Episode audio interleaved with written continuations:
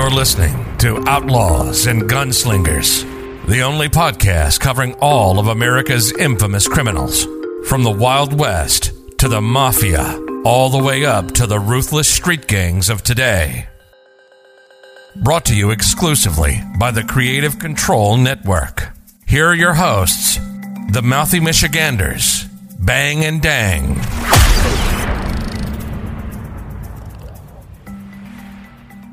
Back for another episode of Outlaws and Gunslingers, fresh off of Black Liberation Army episode. Uh, Tupac's uh, peoples over there. This one you guys might have heard of if you're uh, fans of the Netflix documentaries that uh, get out there. This one was called, I think it was called Wild Wild Country or something uh, on Netflix. Wild Wild Country. Um, about Wild Wild Country. A group of uh, well, an Indian movement, I guess you could say, came over to uh, Portland area, Washington, and uh, did some did some pretty messed up things to try to control the political scene and area over in that uh, region. Of course, we're talking about the Raj Rajneesh movement, which were people inspired by the Indian mystic Bhagwan Shree Rajneesh, Rajneesh, also known as Osho, and uh, initiated disciples who were referred to as neo-sannyasins. Sannyasins, yeah. Neo-sannyasins. They used to be known as Rajnashi. Raj, Raj, they used to be known as Rajneeshis, or orange people, because of the orange and later red, maroon, and pink clothes. Makes no sense. They used from nineteen seventy until nineteen eighty-five. The Indians are very colorful. Yeah, man. Colorful group. What there. Is that one? Uh, Dali or something? Dalai Lama? No. Um, Dahili? Dahili? Diwali? Diwali. From um, The Office, Diwali is the festival of light. Michael Scott. Right. Uh, members of the movement are sometimes called Oshoites in the Indian press. Jeez, why do I got to come up with so many different names? Right. Just call them Rajneesh. Rajneeshis. Rajneeshis. Rajneeshis. Or orange people at work. Donald Trump takes offense to that. Like, no. Okay, so we got... There's also a whole section of... Um, their time in India, because that's where they originated from, was in India, and then a whole bunch of stuff went down there, and uh, they came to America. But obviously, this is about American history and not Indian history, so if you want to look up their Indian stuff, you can go over there. But uh, they kind of brainwashed the people over there so they come over here? This is this is going to be long enough with just their American actions. Right. Tensions with the public and threatened punitive action by Indian authorities originally motivated the founders and leaders of Raj- Rajneeshi movement. Bhagwan Shree Rajneesh and Ma Anand Sheela to leave India and became a new religious settlement in the United States of America. Discussions of this new settlement began as early as nineteen eighty, but Rajneesh did not agree to relocate until May of nineteen eighty-one, when he traveled to the United States on a tourist visa, ostensibly for medical purposes. Why would he go? Take it, India wasn't all that great in the medicine well, field all, back then? All their doctors are over here already. Right. Rajneeshpuram was planned from the beginning as a home for Rajneesh's followers in the United States, most of whom were told to sell all their belongings before moving there. Well, that's dumb. Ain't some Jim Jones stuff. All right. Uh, the decision to register as a town was made primarily so that Rajneesh could govern over his followers without attracting attention from authorities. What do you think? He was just going to say, this is our town now, and we don't have to abide by anybody's laws. Don't work that way. Or, well, I guess. Can you? No. Govern... Does it register as a town? Well, I mean, I guess, though, because if he registers that as a town, he's like the de facto mayor, mayor, so he can do whatever he wants. Right, but he thinks like the state or the federal ain't going to step right in. Jeez, I mean, he might get a couple years. Rajneeshpuram was on the site of sixty-four thousand two hundred twenty-nine acre uh, Central Oregon property known as the Big Muddy Ranch near Antelope, which was purchased by Sheila's husband, John Shelfer. Shelfer. John Shelfer. Yeah. She had an American husband then, apparently? I guess so. nineteen eighty-one. That's when he purchased it for five point seven five million dollars. five point seven five? Dang. five point seven five million dollars, which is seventeen million dollars today. Wow. Within a year of arriving, the commune's leader had been embroiled in a series of legal battles with their neighbors, primarily over land use. Yeah, I would imagine so. Well, these guys have probably been using land for years and years. That, and these guys just come in and think they can do whatever the hell they want. They had initially stated that they were planning to create a small agricultural community, their land being zoned for agricultural use, mm-hmm. but it soon became apparent that they wanted to establish the kind of infrastructure and services normally associated with a town. Right. Yeah. These guys thought they were going to be slick. Right. Within three years, the Neo-Sannyasins, Rajneesh's followers, obviously, developed a community, turning the ranch from an empty rural property into a city of up to seven thousand people. Dang. Complete with typical urban infrastructure, infrastructure such as fire department, police, restaurants, malls, townhouses, a forty-two hundred foot airstrip, hey. a public transport system using buses, a sewage reclamation plant, a reservoir, and a post office with the zip code nine seven seven four one. Dude, hey. These guys came in and like literally just made a town. Like, here we go. Like, this is ours now. Nothing can't stop me now. Like, they needed a bus system for seven thousand people. sixty-four thousand acres is pretty huge, dude. That is pretty big. It is thought that the actual population during this time was potentially much higher than they claimed, which it probably was, and the Neo-Sannyasins may have gone as far as to hide beds and citizens during investigations. Oh, my. Huh. Various legal conflicts, primarily over land use, escalated to bitter hostility between the commune and local residents. And the commune was subject to sustained and coordinated pressures from various coalitions of Oregon residents over the length of its existence. So these... Uh, they're going to fight from everything. These Oregonians are not liking these people right. coming here, and um, they're like, this is our city. This is, this is our land. Specifically, the city of Antelope, which became a focal point of the conflict. It was the nearest town to the ranch and had a population of under sixty people, so you know they ain't taking kindly to... Right. seven thousand Mm-mm. coming in. Initially, Rajneesh's followers had purchased only a small number of lots in Antelope, and that's why, too, they're over there buying up land from All them. Right.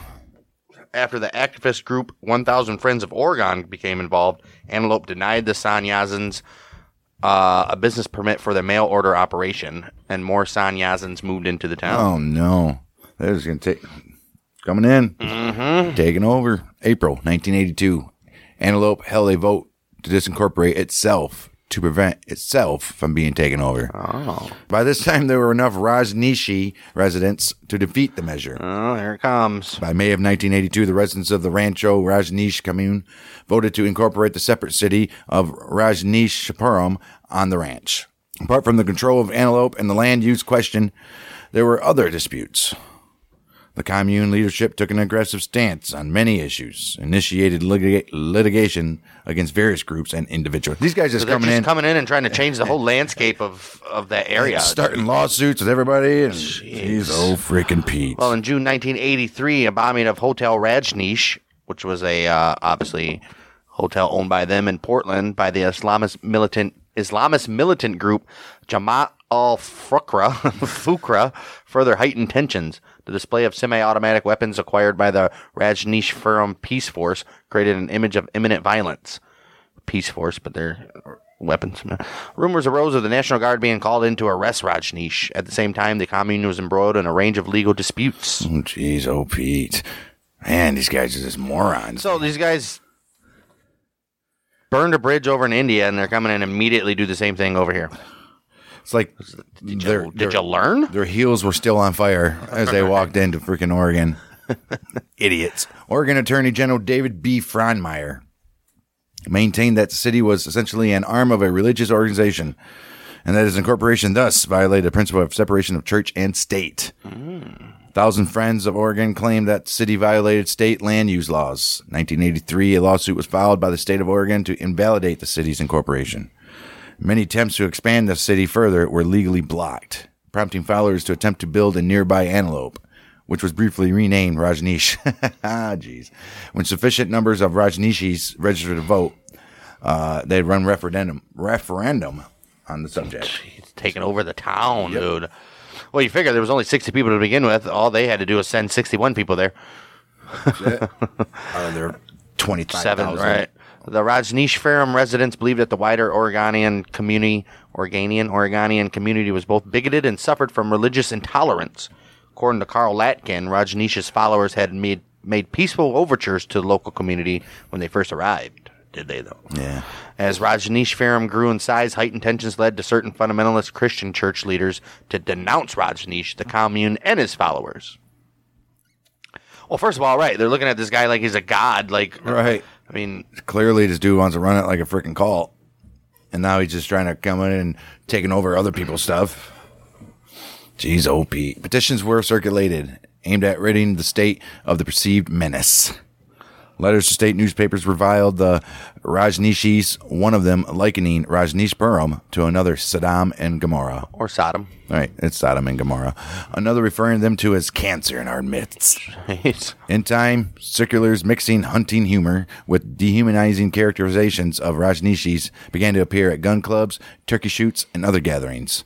One of these, circulated widely over the Northwest, declared an open season on the central eastern Rajneesh, known locally as the Red Rats or the Red Vermin. I mean, that's kind of what they're like. They're like right? rats coming in and taking over, dude. That's what it was, too. Jeez. As Rajneesh himself did not speak in public during this period, and until October eighth, nineteen eighty-four, gave few interviews, his secretary and chief spokesperson, Ma Anand Sheela, whose real name is Sheila Silverman, became, for practical purposes, the leader of the commune. Okay. She did little to diffuse the conflict, employing a crude, caustic, and defensive speaking style that exas- exasperated the hostilities and attracted media attention. Of course it did.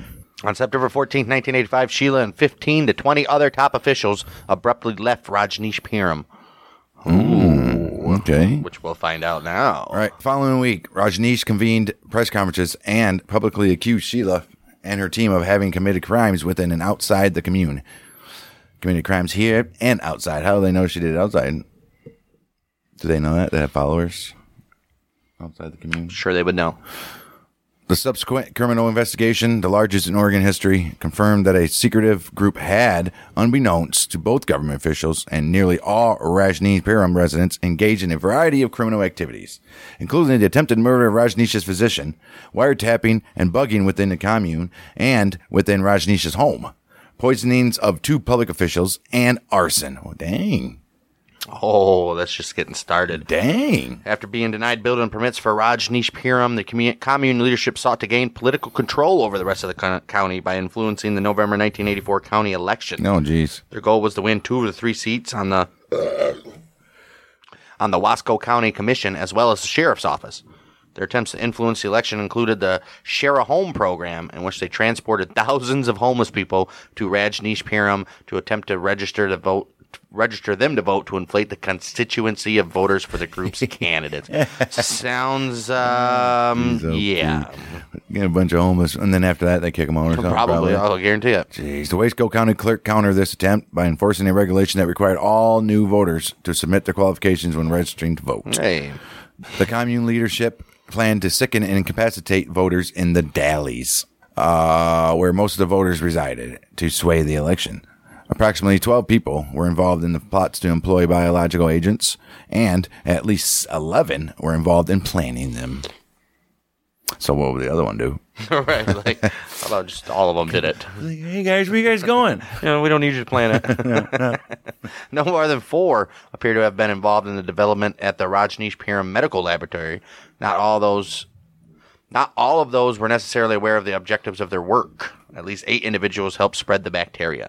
Oh, the main planners of the attack included Sheila, Rajneesh's chief lieutenant, um, I guess that's who she is, and Diane Yvonne Onang, whose name in uh, Rajneesh's place is Ma Anand Puja, Puja, a nurse practitioner and secretary-treasurer of the Rajneesh Medical Corporation. Really? They purchased salmonella bacteria from a medical supply company in Seattle. Staff cultured it in the labs with inside the commune. They contaminated the produce at the salad bars as a trial run. The group also tried to introduce pathogens into the Dalles water system. Jeez. If successful, they planned to use the same techniques closer to election day. They did not carry out the second part of the plan. The commune decided to boycott the election when it became clear that those brought in through the Share Home program would not be allowed to vote. So those homeless people they brought in, they were like, yeah, they're not allowed to vote, and I guarantee they kicked them all out. They were like, yeah, you got to go now. Just got a bunch of bad ideas. Yeah. Jeez.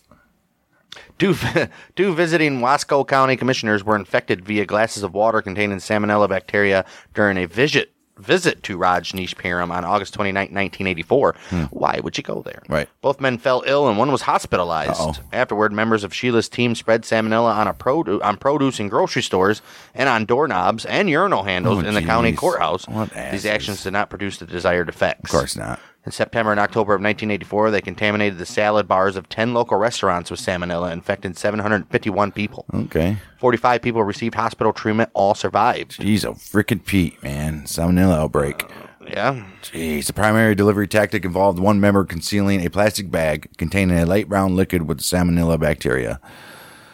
They refer to it as their salsa. You got some of that salsa? Sure do. My salsa makes all the pretty girls dance and take off their underpants. And go poop, poop, poop, poop, poop in the toilet. My e- salsa. My salsa.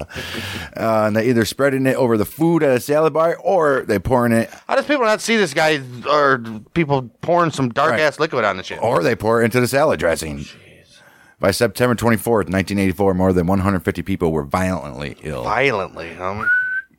By the end of September, seven hundred fifty-one cases of acute gastroenteritis were documented.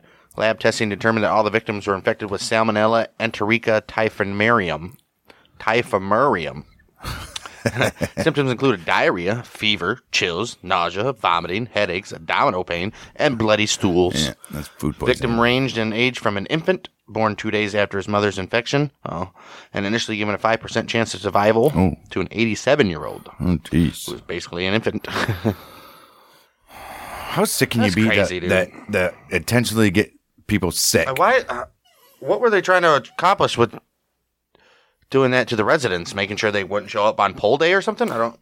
Very possible. Making sure that, you know, nobody's going to come out and vote. Wow. I mean, they, they intentionally harm people's health. Kind of people would do that. Local residents suspected that Rajneesh's followers were Joe Biden. uh, they're all Joe Biden. They're just walking around the commune. Hey, man. Hey, man. You seen Corn Pop? He's a bad dude. I got hairy legs. Like, what do you know, Joe? You know, Joe. Local residents suspected that the Rajneesh followers were behind the poisonings. They turned out in droves on election day to prevent the cult from winning any county positions, thus rendering the plot unsuccessful. Yeah, idiots. They already were onto you before you start poisoning them. The Rajneeshis eventually withdrew their candidate from the November uh, nineteen eighty-four ballot. Only two hundred thirty-nine of the commune's seven thousand residents voted. Most were not U S citizens and could not vote. Yeah, why don't they think it would even be successful when none of you guys are even residents? Idiots, man. Oh, my goodness. I thought these guys, I bet you they just thought they'd just come over here and be like, it's ours for the taking, These guys. Americans are stupid. Right. Jeez. The outbreak cost so- local restaurants hundreds of thousands of dollars, and health officials shut down the salad bars of the affected establishments. Some residents feared further attacks and stayed at home. All right. One resident said, people were so horrified and scared, people wouldn't go out. They wouldn't go out alone. People were becoming prisoners oh, in their geez. own neighborhoods. Man, that sounds so familiar. Officials and investigators from a number of different state and federal agencies investigated this outbreak. Michael Skeels, director of the Oregon State Public Health Laboratory at the time, said that the incident provoked such a large public health investigation because it was the largest food-related outbreak in the United States in nineteen eighty-four. Yeah, but imagine seven hundred fifty-one people. Right. The investigation identified the bacteria as Salmonella enterica typhimurium and initially concluded that the outbreak had been due to food handlers' poor personal hygiene. Oh, dude, look at that. They try- oh, I would have, if I was the food handlers after it was discovered, these guys, I would have sued the piss out of everybody. Right. Workers preparing food at the affected restaurants had fallen ill before most patrons had. Because they're the ones handling the food. Right. Oh, right. I mean, I, I mean, I don't know. They're not eating it, though. Right. Well, they shouldn't be anyway, so they're handling the food and not washing their hands, so that's pretty gross. Oregon Democratic Congressman James H. Weaver continued to investigate because he believed that the officials' conclusion did not adequately explain the facts. All right. At least somebody has a brain in this fucking uh, freaking place. Right. He contacted physicians at the C D C and other agencies, urged them to investigate Rajneeshpuram. According to Lewis F. Carter's book, Charisma and Control in Rajneeshpuram, many treated his concern as paranoid or an example of Rajneeshi bashing. Uh-oh. Oh, man. On February twenty-eighth, nineteen eighty-five, Weaver gave a speech at the United States House of Representatives in which he accused the Rajneeshis of contaminated salad, salad, salad bars, salad bar ingredients in eight restaurants. Thought it was ten. Uh, as events later showed, Weaver had presented a well-reasoned, if only circumstantial case. These circumstantial elements were confirmed by evidence found after investigators gained access to Rajneeshpuram several months later, though. They still had the evidence around several months later. Idiots. Right, like, oh, jeez. We still got any of that salsa left? We do. We do. Maybe they were planning to use it still. Never know. Months later, starting on September sixteenth, nineteen eighty-five, Rajneesh, who had recently emerged from a four-year period of public silence and self-imposed isolation, although he had continued to meet with his assistant. So it's not even the, the people that live there aren't even seeing him either? All right.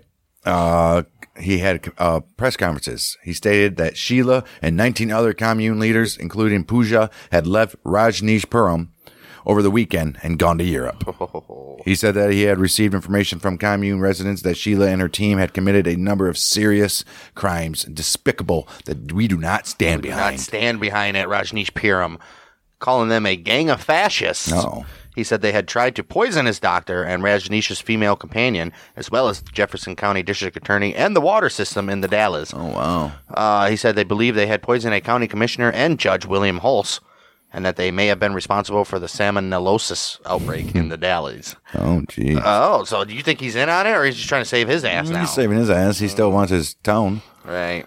He invited state and federal law enforcement officials to the ranch to investigate. His allegations were initially greeted with skepticism by outside observers.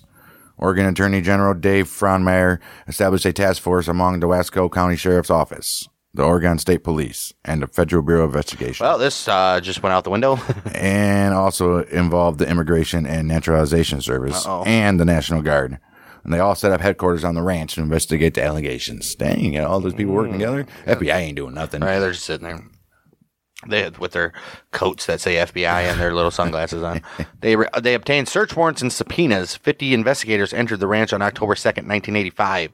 Skills found glass vials containing Salmonella bacterial bacterial bacterial discs in the laboratory of Rajneeshpuram Medical Clinic. Uh. Analysis by the Centers for the G- C D C lab in Atlanta confirmed that the bacteria at the Rajneesh laboratory were an exact match to those that sickened individuals who had eaten at local restaurants.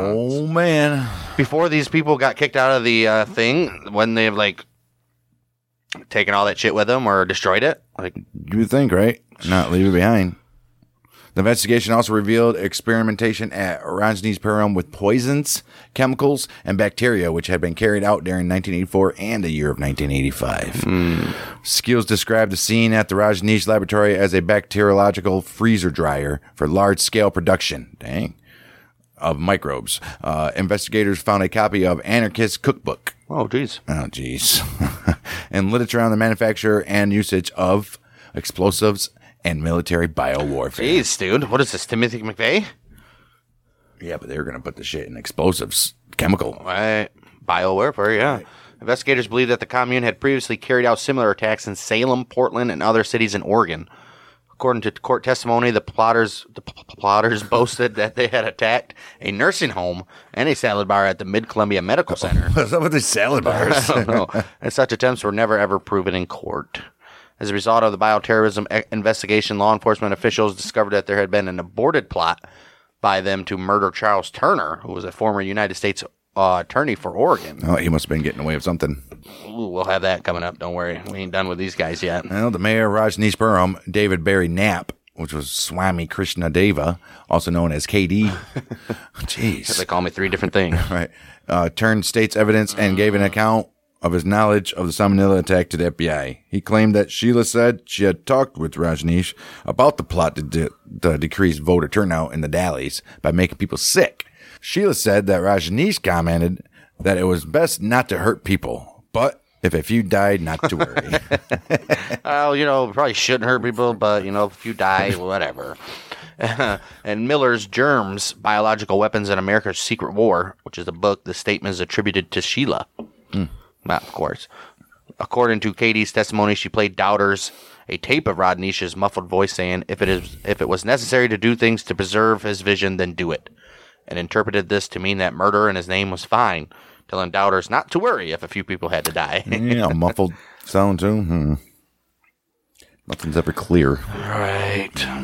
According to the account of Satya Barty Franklin, when writing about theories about tapes Sheela claimed to have, as many of us knew, she had a wide variety of Bhagwan's discourse tapes, edited over the years until they had said only what she wanted them to say. Mm. While ashram ranch videos and uh, films had been judiciously spliced and edited, rewriting history. It was a process many of us, including me, had been involved with in one way or another. Whatever tape she had in her possession proved nothing. Right. End quote. Well, you could prove forensic analysis can prove if something was edited. You can go back and look at the um the tape and see something was edited or taken out. I'm sure. Yeah, right, right. Uh, John J. Shelfer, whose name was Swami Prem Jayananda, who was Sheila's husband at the uh, commune, called in twenty twenty, recalled in twenty twenty that Sheela was very good at framing the issues in a way that would invite Osho's approval of whatever she approved to do. Hmm. She might ask a general broad question, get an answer, and then she would go back and use that as Osho authorizing whatever it was that she wanted to do. She would provide and limit information as it would help support what she wanted. Um, yeah, so she's like, so we should probably, you know, you know, we need to, we need to do whatever we can to get our uh, our voters out there and get our guys in place. And Rajneesh is like, yeah, yeah, we need to we need to spread our message. And she's like, so yes. Murder people. Yes.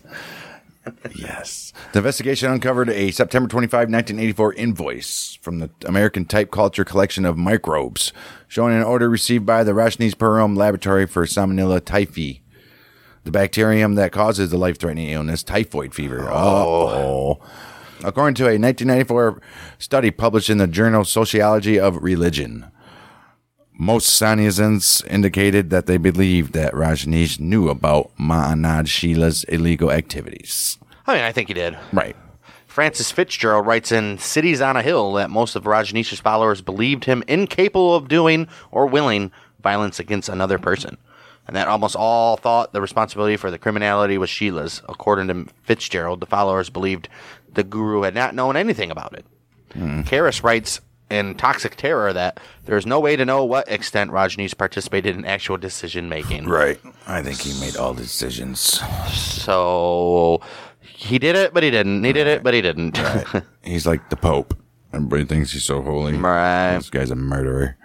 His followers believed he was involved in every important decision that Sheela made, but those allegations were never proven. Rajneesh insisted that Sheela, who he who he said was his only source of information during his period of isolation, used her position to impose a fascist state. He acknowledged that the key to her actions was his silence. So why do you stay silent? I don't get it. Who knows? Is that like, is that like an Indian thing to do? You got to stay silent for so long? And rub your beard? Right.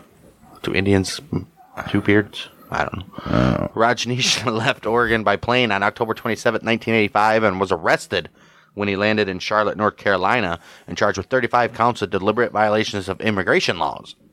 As part of a plea bargain arrangement, he pleaded guilty to two counts of making false statements, false statements to immigration officials. He received a ten-year suspended sentence and a fine of U S four hundred thousand dollars and was deported and barred from re-entering the United States for a period of five years. Ooh-wee.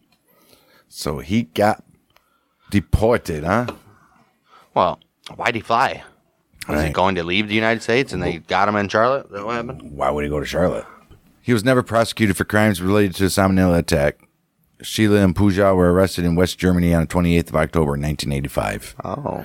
After protracted negotiations between the two governments, they were ex- extradited to the United States, reaching Portland on February sixth, nineteen eighty-six. They were charged with attempting to murder Rajneesh's personal physician, first-degree assault for poisoning Judge William Hulse, uh, second-degree assault for poisoning the Dalles Commissioner Raymond Matthews, and product tampering for the poisonings in the Dalles, as well as wiretapping and immigration offenses. Oh. I mean, that's a lot of charges there. Yeah. Jeez, oh, Pete. The U S Attorney's Office handled the prosecution of the poisoning cases related to the ten restaurants, and the Oregon Attorney General's offices prosecuted the poisoning cases of the commissioner and the judge. July twenty-second, nineteen eighty-six, both women entered Elford pleas, guilty plea in criminal court whereby a defendant in a criminal case does not admit to the criminal act and asserts innocence, but admits that the evidence presented would likely persuade a judge to give him a guilty verdict. Mm-hmm, sure. Uh, they're permissible in nearly all U S state and federal courts except for Indiana, Michigan, and New Jersey, or in the United States Armed Forces courts. Didn't even know that was a thing. Did not. So, yeah, Elford pleas for the Salmonella attack on the other char- and the other charges, and received sentences ranging from two to twenty years to be served concurrently. Dang. Okay.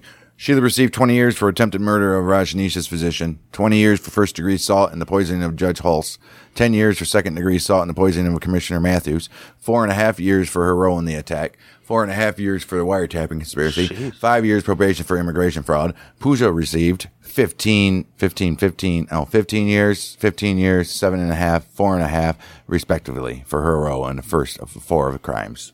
So, well, they're all served concurrently, so the longest right. sentence is all you're going to do anyways. Right, right, right, right, right. Oh, and she got three years probation for wiretapping, too.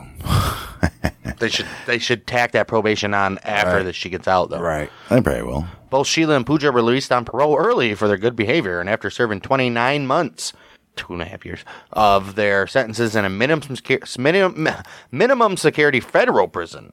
Sheila's green card was revoked. She moved to Switzerland. Uh, she remarried there and went on to run two nursing homes there. Oh, shit. She's running nursing homes? Uh, how many people died of that? Right. How much salsa did she have there? Right. The Rajneeshis committed the most significant crimes of their kind in the history of the United States. The largest single incident of fraudulent marriages, the most massive scheme of wiretapping and bugging, and the largest mass poisoning. This comes from Oregon Attorney General Dave Frohnmayer. Well... In addition, the Oregonian ran a twenty-part series on Rajneesh's movement beginning in June. twenty parts. They're milking that shit. Mm. In the beginning, well, not much goes on in Oregon. So. Right. Beginning in June of nineteen eighty-five, which included an investigation into the Salmonella incident. As a result of a follow-up investigation, the Oregonian learned that Leslie L. Zaitz, one of their investigative journalists, had been placed as a number three on the top ten hit list by Sheila's group. Wow. Oh, wow. Yeah, top ten hit list by uh, number three uh, journalist. So lucky uh, all that shit got found out when it did. Well, looking back on the incident, Skeel stated, "We lost our innocence over this. We really learned to be more suspicious. The first significant biological attack on the United States community was not carried out by foreign terrorists smuggled into New York, but by legal residents of the United States community." Uh, pretty much foreign terrorists, though. Right. I mean, let's... not confuse it. He went on to say, "The next time it happens, it could be with more lethal agents. We in public health are really not ready to deal with that." Well, why don't you just open it up and broadcast it to the whole damn world that wants to do it to us then, huh? Idiot. And you still weren't ready. Right. And still not ready. Right. This is twenty-five years ago, thirty years ago. Milton Leitenberg noted in the two thousand five work, Assessing the Biological Weapons and Bioterrorism Threat, "There is apparently no other terrorist group that is known to have successfully cultured any pathogen." Federal and so these guys, right? I guess they did. They cultured the salmonella by themselves. So who else would be able to do that? Nobody else has been able to do anything, apparently, according to these guys. Federal and state investigators requested that details of the incident not be published in the Journal of American Medical Association for twelve years, for they feared a description of the events could spark copycat crimes. Oh, but twelve years from now, it's fine, right? And JAMA complied. Well, hopefully, in twelve years, they would make a thing that would um.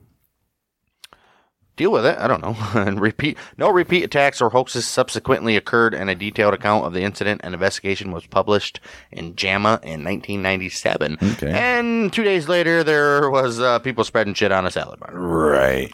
A nineteen ninety-nine empirical analysis in the journal Emerging Infectious Diseases, published by the C D C, describes six motivational factors associated with bioterrorism, including charismatic leadership. Check. No outside constituency. Almost check. Apocalyptic ideology. Pretty much check. Loner or splinter group. Well. Sense of paranoia and grandiosity. Eh, maybe. And defensive aggression. Yes, for sure. Yes. According to the article, the Rajneesh cult, which is, that's what he called it, satisfied all motivational factors except for an apocalyptic ideology. Paranoia. I guess paranoia because they were, right. okay, well. Right. They weren't a loner or a splinter group, though. I don't. I wouldn't say that. I guess, oh, I, I mean, I guess the group that carried out the attacks were a splinter group from right. the Rajneeshis. Right, so right, right, I guess. Right. Oh, supposedly. Right. An analysis in the book Cults, Religion, and Violence disputes the link to the charismatic leadership, pointing out that in this and other cases, it was organizational lieutenants who played a pivotal role in the initiation of violence. That's true. Right. Arguing for a contextual rather than decisive view of charisma, the authors state that the attribution of outcomes to the personality of a single individual, even a charismatic leader, usually camouflages a far more complex field of social relationships. Obviously, especially a group of seven thousand people right. coming in and wanting to just take over sixty-four thousand acres of land and make it their own. And another nearby town of sixty people. Jeez. The media revisited the incident during the two thousand one anthrax attacks in the United States of America. two thousand one publication of Judith Miller's Germs, Biological Weapons, and America's Secret War, which contained analysis and detailed description of the events. Also brought discussion of the incident back into the news. Residents of the Dalles commented that they have an understanding of how bioterrorism can occur in the United States. Um, we we we know, we, we know, we get it. We're st- we we cover from long salmonella. Right. The incident had spread fear in the community and drained the local economy. All but one of the restaurants affected went out of business. business. Wow.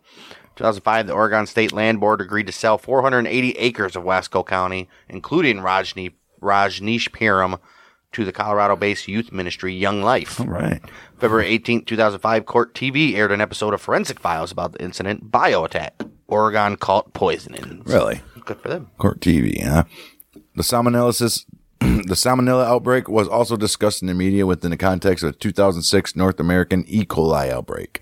The book, Emerging Infectious Diseases, Trends and Issues, cites the nineteen eighty-four Rajneesh bioterror attack, along with An Shamriko's group's attempts to use anthrax and other agents as exceptions to the belief that only foreign state-supported groups have the resources to execute a credible bioterrorism event.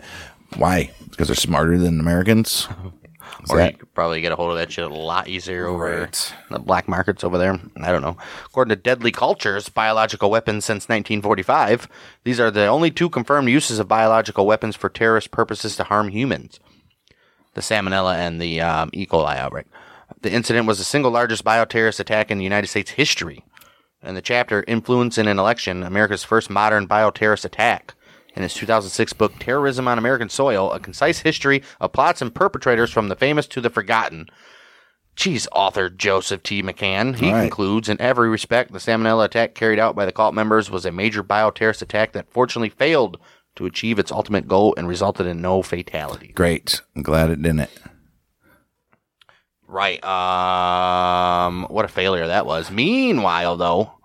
Oh, during the same time, though, uh, Doctor Fauci's killing a bunch of people with the, with the AIDS, AIDS stuff, yeah. Jeez. Um. Meanwhile, though, here, we're not done with old Sheila. Oh, sh- sh- sh- Sheila. Because right around the same time she's doing this, another more serious thing uh, she's also planning here. Uh-oh. Well, May nineteen eighty-five, Rajneesh's personal secretary and second-in-command, Sheila Silverman, which we said before, gathered the leader's key followers and formed a group of conspirators in order to consider what to do with the growing concern of Turner's continuous involvement Here's with the ranch. Attorney. Right. Sheila stated that Turner's grand jury investigation threatened the existence of the commune and exposed Rajneesh and several of his disciples to criminal prosecution. Oh, why would you be exposed to it if you weren't doing anything? Right. Sheila hoped that by removing Turner's influence, they would be able to thwart the federal immigration investigation, which could have resulted in deportation of Rajneeshi leaders. Three former leaders of the commune included Ma Anand Sheela, Diane Yvonne, Diane Yvonne Onang, a registered nurse from the Philippines who managed the medical facility, and former treasurer of Rajneesh Foundation International and Catherine Jane Stork of Australia, put together a hit list which included U S. Attorney General or U S. Attorney Charles Turner and Oregon Attorney General David Frohnmayer. Jeez, oh, Pete. And apparently the um, Oregonian journalist as well. Right. Susan Hagen, a top official in the Rajneeshpuram hierarchy, was also a participant in the assassination conspiracy. Hagen was in charge of the security force at Rajneeshpuram, ran the Rajneesh Investment Corporation, supervised construction on the commune. Other conspirators in the assassination plot included Anne Phyllis McCarthy, president of the Rajneesh commune, and Alma Potter, who was Sheila's bodyguard and traveling companion. Oh. Mm. Potter was manager of the Hotel Rajneesh in Portland and a, for- and a member of the commune security force. The Oregonian reported that nine people were on the hit list, including Turner, Frohnmayer, former Assistant Attorney General Karen H. Green, Wasco County Planning Director Daniel C. Duro, Wasco County Commissioner James L. Comany, investigative journalist for the Oregonian, Leslie L. Zaitz, former member Helen C. Byron, who had been awarded one point seven million dollars in a lawsuit against the Foundation International. Dang. Um, her daughter Barbara, and Rajneesh's former secretary Laxmi Thakarsi Kurora. Right. Kurora. Okay. Wow, so these three members got out and was like, hey, I'm suing you guys, huh? Right, got it. Got it. Got it. Catherine Jane Stork volunteered to be the follower who would carry out the assassination. guns and suppressors. Stork was known to fellow followers as Ma Shantibhadra, and was also one of the three big mamas in Rajneeshpuram. Sally Ann Croft, known by followers as Ma Prem Savita, an accountant to an accountant and the group's chief financial officer, provided money for the purchase of the weapons related. But I mean, you gotta have a C, assume, right? Gotta have a C F O. Phyllis Caldwell, who was known as Ma Deva Ritka, described in a federal affidavit how members of the murder conspiracy obtained handguns, referring to Catherine Jane Stork and Sally Ann Croft. Shanty B went down to Jesus Grove, and Savita gave us several thousand dollars to use to buy guns. Uh-oh. Jesus Grove referred to a group of travelers where all the leaders of the Rajneesh commune resided, except for Bhagwan Shree Rajneesh. Mm-hmm. Sheela and three other Rajneesh followers traveled to New York in the spring of eighty-five to acquire false identification. Okay. Jeez. So they're under investigation for immigration stuff, but they're just traveling freely, and nobody's uh, nobody even knows they're going to New York and stuff? No, guess not. Wow. It's allowed. According to the federal indictment, the perpetrators of the assassination plot used a false birth certificate to purchase guns. Two members of the group then traveled to Texas to purchase handguns. Caldwell stated she and Catherine Jane Stork flew to Texas to purchase guns there. They purchased five guns in Texas, but encountered difficulty purchasing handguns in Texas with out-of-state identification and traveled to New Mexico instead. Mm, look at Texas. Like, I don't think so, bud. Right. right. I'm not really sure why you would be able to buy a gun without in another state without living there anyway. Right. Caldwell said they called back to the commune, but the women were instructed not to come back without the guns. Mm. In New Mexico, they obtained false identification and purchased several pistols. Their intention was to purchase guns which were difficult to trace. Mm. Well, not if you purchased them from a place, but right. Okay. Caldwell said it was easy to obtain guns in, in New Mexico. We found it was pretty easy to buy guns. All you had to do was show some identification, and it was easy to get. Easy to get. Okay, what you need. Caldwell said she and Stork went to university library to find the identity of someone dying very young, next to public records, and asked for a copy of a birth certificate, and described how we got a rent receipt book and just made up a rent receipt. Okay. They got rent receipt books at the library? No, you just get a blank book and write down whatever you want to prove that you pay rent in that city or state or whatever. And then they were able to go to several different gun shops in Albuquerque with those two bits of identification and buy five different guns and bullets. That's what Caldwell said. They were able to obtain one Colt thirty-eight caliber revolver and four Ruger three fifty-sevens. Dang. Wow. You made some business, huh? Mm. The conspirators, the conspirators smuggled the guns into Oregon by packing them in luggage and putting the luggage on a Greyhound Line bus. Caldwell said that she and Stork traveled by Traveled by bus back to the Rajneesh com- commune so as to avoid airport metal detectors, obviously. Clearly. After ob- I'm surprised buses don't have metal detectors. Right. After obtaining guns, the conspirators returned to Portland. They rented out an apartment in Portland to serve as their base of operations for the assassination. Okay. And they're ch- they're going to kill Turner. They're going to kill Turner. Looking forward to it. Rajneesh follower Carol Matthews attempted to obtain the home's address of Charles Turner, as she was doing research on him and his work in order to find another way of relating to his animosity toward the commune. According to federal prosecutors, Matthews obtained a college yearbook of Turner's and learned his car's license plate number and his parking location. I imagine all that stuff wouldn't be that hard to find. Right. Court records state that Matthews and an unindicted, unindicted co-conspirator told officials they were conducting a voter survey in order to obtain Turner's route number and post office box number. The two tried repeating the story with members of the U S Postal Service, but the postal officials did not give them Turner's of address. Well, not. Good job for them. It's a federal offense. They then drove around Turner's neighborhood and were able to find his home by locating a sign in front of his residence that said Turner. You think that's it? I hope so. The, the Turners. The Turners. Jeez. It's a target. Yeah, I hate people like that, to be honest with you. Right. They put their name on their mailbox and yeah. shit. Nobody cares who you are, dude. Bob or, and Joyce. Or or the Smiths. The Smiths. Gives a shit who you are. All right. Matthews had pictures of Turner's residence developed. These were later obtained by the F B I during an inv- investigation of the Rajneesh commune and verified after being shown to Turner. The whole process was done in order to try and meet with him to interview and determine what his concerns were, as he refused to meet with anyone at his office. Hmm. I wonder why. Yeah. With this information, however, well, however, several members of the group of conspirators watched Turner's office, home, and car and discussed methods to assassinate him. hoping that his death would hinder the efforts of the federal investigation into Rajneeshpuram. Okay. Their plan was to shoot Turner in the garage of the federal office building where he worked in Portland, but the conspirators also debated whether to murder Turner in the downtown Portland or closer to his home. Hmm. I mean, if you're just going to do it, just do it. Right. Doesn't matter Doesn't where. Doesn't matter where's that. Right. After spending multiple nights watching Turner's house, the conspirators decided on the parking garage because they felt it would be too risky to murder him on the drive to or from work or in front of his home.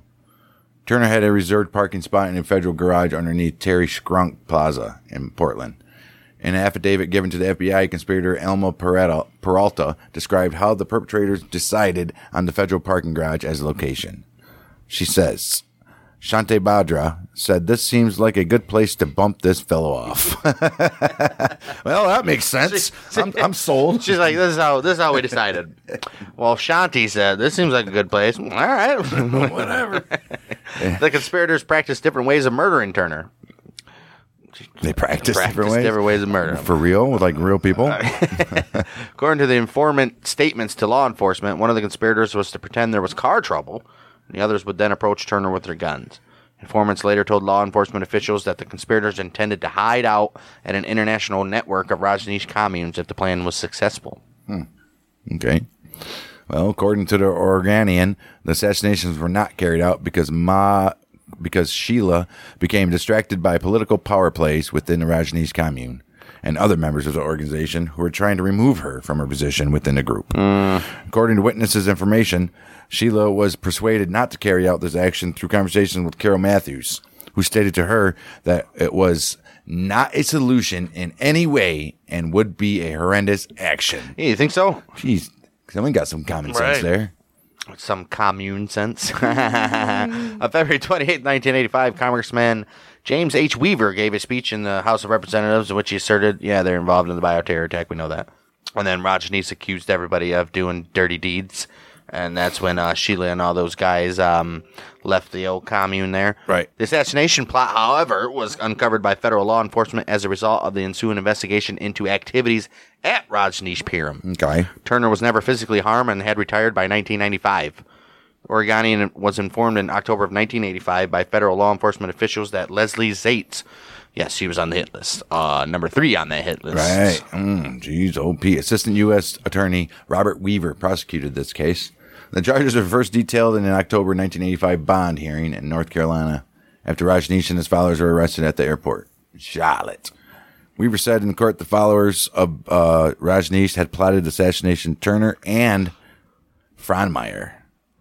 He said these allegations were reasons why releasing Rajneesh and his followers from jail would be a clear and present danger to public officials. I would think so. Right. The guns purchased by the Rajneesh followers for the assassination plot had reportedly been dumped in a lake hmm. at Rancho Rajneesh. The lake was searched by U S Navy divers. Navy divers! Scuba divers searched the lake for two days, but did not find the guns. Oh, no. Joseph Green, a U S immigration agent, testified in court that F B I agents had learned of the assassination plot from a member of the organization who was in a witness protection program. Oh, jeez. Mm, you got to take care of your members, man. That's what they happen. They, they turn on you like that. Well, Green said that members involved in the assassination plot included Sheela, Diane. We already knew these guys. Anyway, right. Sheela, Diane Onang, and Alma Peralta. Assassination plot was investigated by the F B I and the Oregon State Police. Oh, I feel for the Oregon State Police. Right. I work with the F B I. Informants told law enforcement that prior to her decision not to carry out the action, Sheela hoped Turner's death would prevent an Immigration and Naturalization Service investigation, which she thought would lead to Rajneesh's arrest and deportation from the great Well, United guess what? States it happened anyways. Right. Weaver stated these attempts to assassinate public officials were because they were presenting an immigration case that might result in imprisonment mm. of Rajneesh. There were not simply plans, but at least one assassination attempt, said Weaver at the hearing. A grand jury investigation led by Turner brought charges of widespread immigration fraud against members of Rajneeshpuram.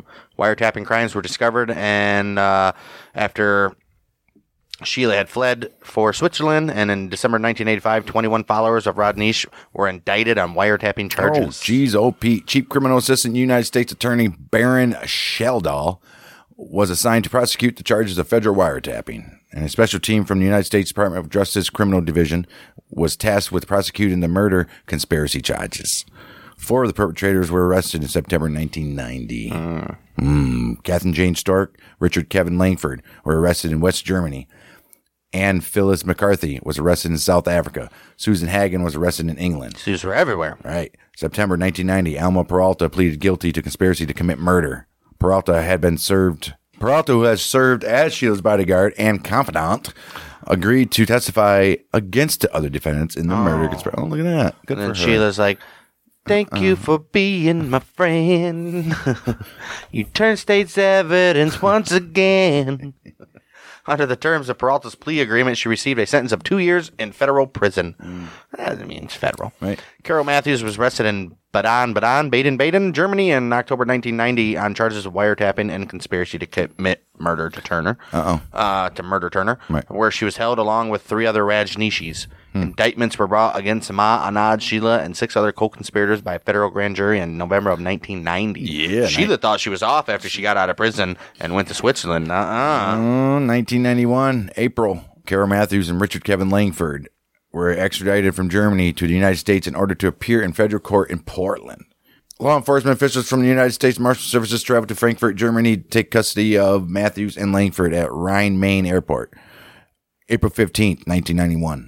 Matthews and Langford appeared in federal court in Oregon, and both pleaded innocent to charges of conspiracy to commit moida and carrying out wiretapping. It's like, I did not conspire to moida. I didn't do anything. I well, don't even know how to wiretap. Old Richard turned around on April twenty-fifth, nineteen ninety-one, and pleaded guilty in the federal court to participating in the murder conspiracy plot against Turner. Oh. And in exchange, he received a sentence of five years in federal prison and the dismissal of other charges against him relating to firearms and wiretapping. Okay. Langford agreed to testify against the other members of the murder conspiracy.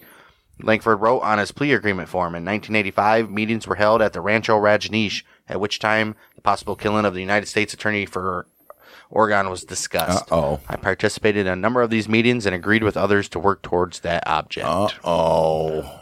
Well, Prosecutor God, um, Timothy J. Reardon the third stated that Langford had been a member of the Rajneesh commune in Oregon since it began in nineteen eighty-one, and that the government was able to prove his joined, and that the government was able to prove he joined the murder conspiracy at a point in time after May twenty-fifth, nineteen eighty-five. Reardon said that Langford was a member of a group called the Circle of forty thirty-eight.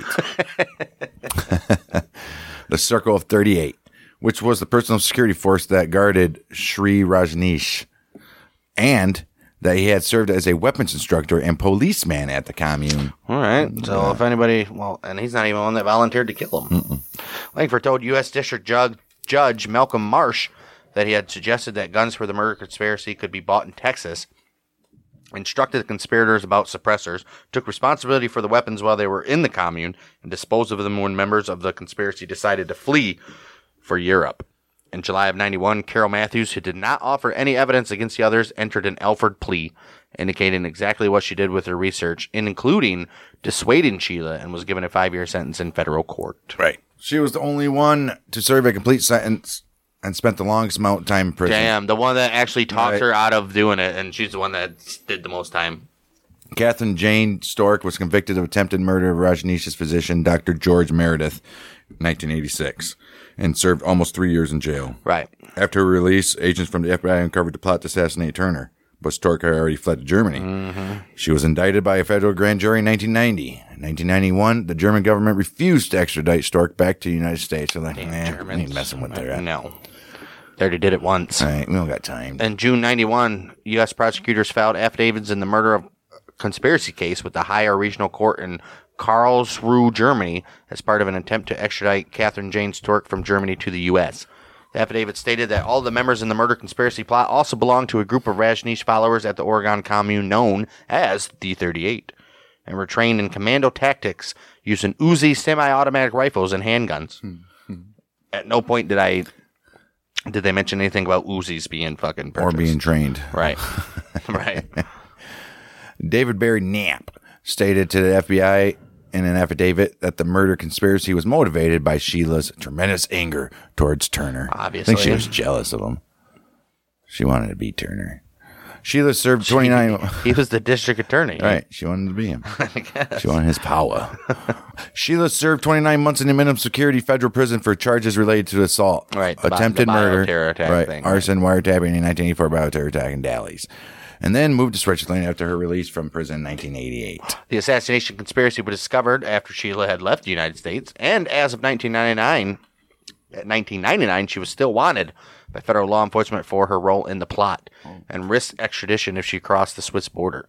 Switzerland declined an extradition request from the United States and instead tried her in, tried her in a Swiss court. What? Sheela was found guilty of criminal acts preparatory to the commission of murder in nineteen ninety-nine and sentenced to time already served. So nothing. They're like, hey, we took care of it. Right. Jeez. We found her guilty. She's guilty. And, right. I mean, she's living with us now. Right. Sally Ann Croft and Susan Hagen were extradited from Britain in nineteen ninety-four. Britain's like, yeah, go ahead. Yeah, Britain has no choice. Yeah. In nineteen ninety-four. And were victim by a jury decision on twenty-eighth of July, nineteen ninety-five. Oh. Uh, they had unsuccessfully attempted to appeal their extradition from Britain to Home Security Michael Howard. Secretary. Right. During their trial, the prosecution presented twenty-nine witnesses, including former followers of Rajneesh, who placed both women in planning meetings where they discussed murdering Toyna. Oh. David Barry Knapp, he keeps uh, showing up here, um, testified for the government in the case and implicated Croft and Hagen in the assassination conspiracy. Ava K. Avalos, a Rajneesh disciple, testified in the Croft case and stated that she had been part of the conspirators that plotted to assassinate Turner. In addition to Knapp and Avalos, co-conspirators Kevin Langford, Phyllis Caldwell, and Alma Peralta testified in the case pursuant to conditional plea or immunity agreements. Both women were sentenced to five years in prison. Croft and Hagen did not testify during the trial. We hashed over everything. Evidence, notes, evidence, notes. I think we did an absolutely fabulous job, said one of the jurors. At the sentencing for Croft and Hagen, the federal judge Malcolm Marsh described them as people of obvious goodwill who had committed an extremely serious offense against the criminal justice system. Well, or like that, you can't be goodwill if you're plotting to murder somebody. Sorry. Right. Prosecutor Tim Reardon called the conspiracy to commit assassination a deadly serious crime aimed at the heart of the criminal system, oh, system justice system. Here you go, Prosecutor right. Reardon. Croft and Hagen were released from imprisonment at F C I Dublin, California in April of ninety-eight and returned to Britain. Huh, okay, good for them. At least they left. Uh, December two thousand two, Anne Phyllis McCarthy pleaded guilty to conspiracy to commit murder and was sentenced to one year in jail and a fine of ten thousand dollars. Mm. McCarthy had served as fourth in command at Rajneeshpuram and was known by Rajneesh's followers as Ma Yoga Vida. Vija. Turner called... McCar- yeah, McCarthy was the one that initially said she would do it. Right. Turner called the one-year prison sentence laughable. In court statements, McCarthy stated, "I cannot forgive myself for not being tougher at that time," and called her time with the group psychological torture. Hmm. February two thousand six, Stork became the last perpetrator sentenced in the political assassination plot. After ten months of negotiations with Oregon prosecutors, Stork offered to turn herself in and return to the United States after learning of her son's terminal brain tumor. Oh, they got her. Yeah. As soon as they learned her son had brain, uh, terminal brain tumor, they were like, we're getting her back. Right. We got her. Prior to sentencing, the court allowed her to travel to Australia. Oh, he was in Australia. Mm. Allowed her to travel to Australia to visit her son. In addition to charges of conspiracy to commit murder, Stork also pleaded guilty to the purchase of weapons in violation of federal firearm law. An Oregon, Oregon judge sentenced her to five years probation and three months' time already served in a German jail. Turner thought she have rece- Turner thought she should have received a harsher sentence and commented, "This was a lying-in-wait conspiracy to murder me, a presidential appointee, and for a long time I slept with a loaded gun beside my bed." I'm she sure thought, you did. But. She thought she was in some major trouble. Like, oh, Turner. Good. Turner's the attorney general guy. Right. He's the one that said that? Yeah. Oh. I was going to say, well, uh, these guys are running thinking they're in major I, trouble. I hope, right. I hope uh, Turner took the name off his mailbox after all this, too. Jeez. Though Stork could have faced life in prison, United States District, District, U S District Judge Malcolm F. Marsh thought she had seen the error of her ways. Oh, whatever. A federal prosecutor in the case described Stork as the M V P of conspiracy, and said that she was the designated assassin right. that was set to murder. That's Turner. What I said. Right. She's like, this, this is the one that was going to do it. After her sentencing, Stork stated, "I actually conspired to kill Mister Turner. It is up to me alone to face this terrible truth. No person has the right to do what I did. I'm truly sorry." She goes, I will return to Germany. In an affidavit, Timothy J. Reardon the third, lead prosecutor for the United States Department of Justice in this case, stated that Sheila had told members of the murder conspiracy that Rajneesh had personally authorized the necessary murder of specific enemies of the Rajneesh commune. Uh, Rajneesh paid a fine of four hundred thousand dollars, agreed to plead guilty, and he said, they said, uh, you ain't stepping foot on the United States for another five years, dude. Mm. Unless... Nope. Given permission first from the United States uh, Attorney General. Okay. Joseph T. McCann writes in Terrorism on American Soil, nevertheless, he was never prosecuted for any of the more serious crimes perpetrated by cult members, including the salmonella poisoning. Oh, nobody got did for that. They couldn't figure that out. Yeah, Sheila did. Sheila and Pooja, they were... They just took uh, the Elfron thing, whatever it was, Elford. Yeah, but they still went to prison for two and a half years. Right. Age fifty-eight, Rajneesh died on January nineteenth, nineteen ninety, at the ashram in Pune, India. So he went back to India, huh? The official cause of death was heart failure, but a statement released by his commune said that he died because living in the body had become a hell after an alleged poisoning in U S jails. I'm sure. His ashes were placed in his newly built bedroom in Lao, Ta- Lao Tzu house at the ashram in Pune. Pune. The epitaph reads... Never born, never died, only visited this planet, Earth, between December eleventh, nineteen thirty-one, January nineteenth, nineteen ninety. So he was born in nineteen thirty-one and died in nineteen ninety. Right. Right. The movement continued after Rajneesh's death, though. The Osho International Foundation, the successor to the Neo Sannyas International Foundation, now propagates his views, operating once more out of the Pune ashram in India. At least they stayed in India this time and abide by the laws. Maybe. The organization ran a pre-web, a global computer network called OshoNet. The movement has begun to communicate on the internet. Current leaders downplay early controversies in Oregon in an effort to appeal to a wider Yeah, audience. I would too. But right. Hey, you know that stuff in Oregon? Don't worry about yeah, that. Yeah, we weren't part of that. Right. After Rajneesh's death, various disagreements ensued concerning his wishes and his legacy. This led to the formation of a number of rival collectives. One of the central disagreements related to O I F's copyright control over his works.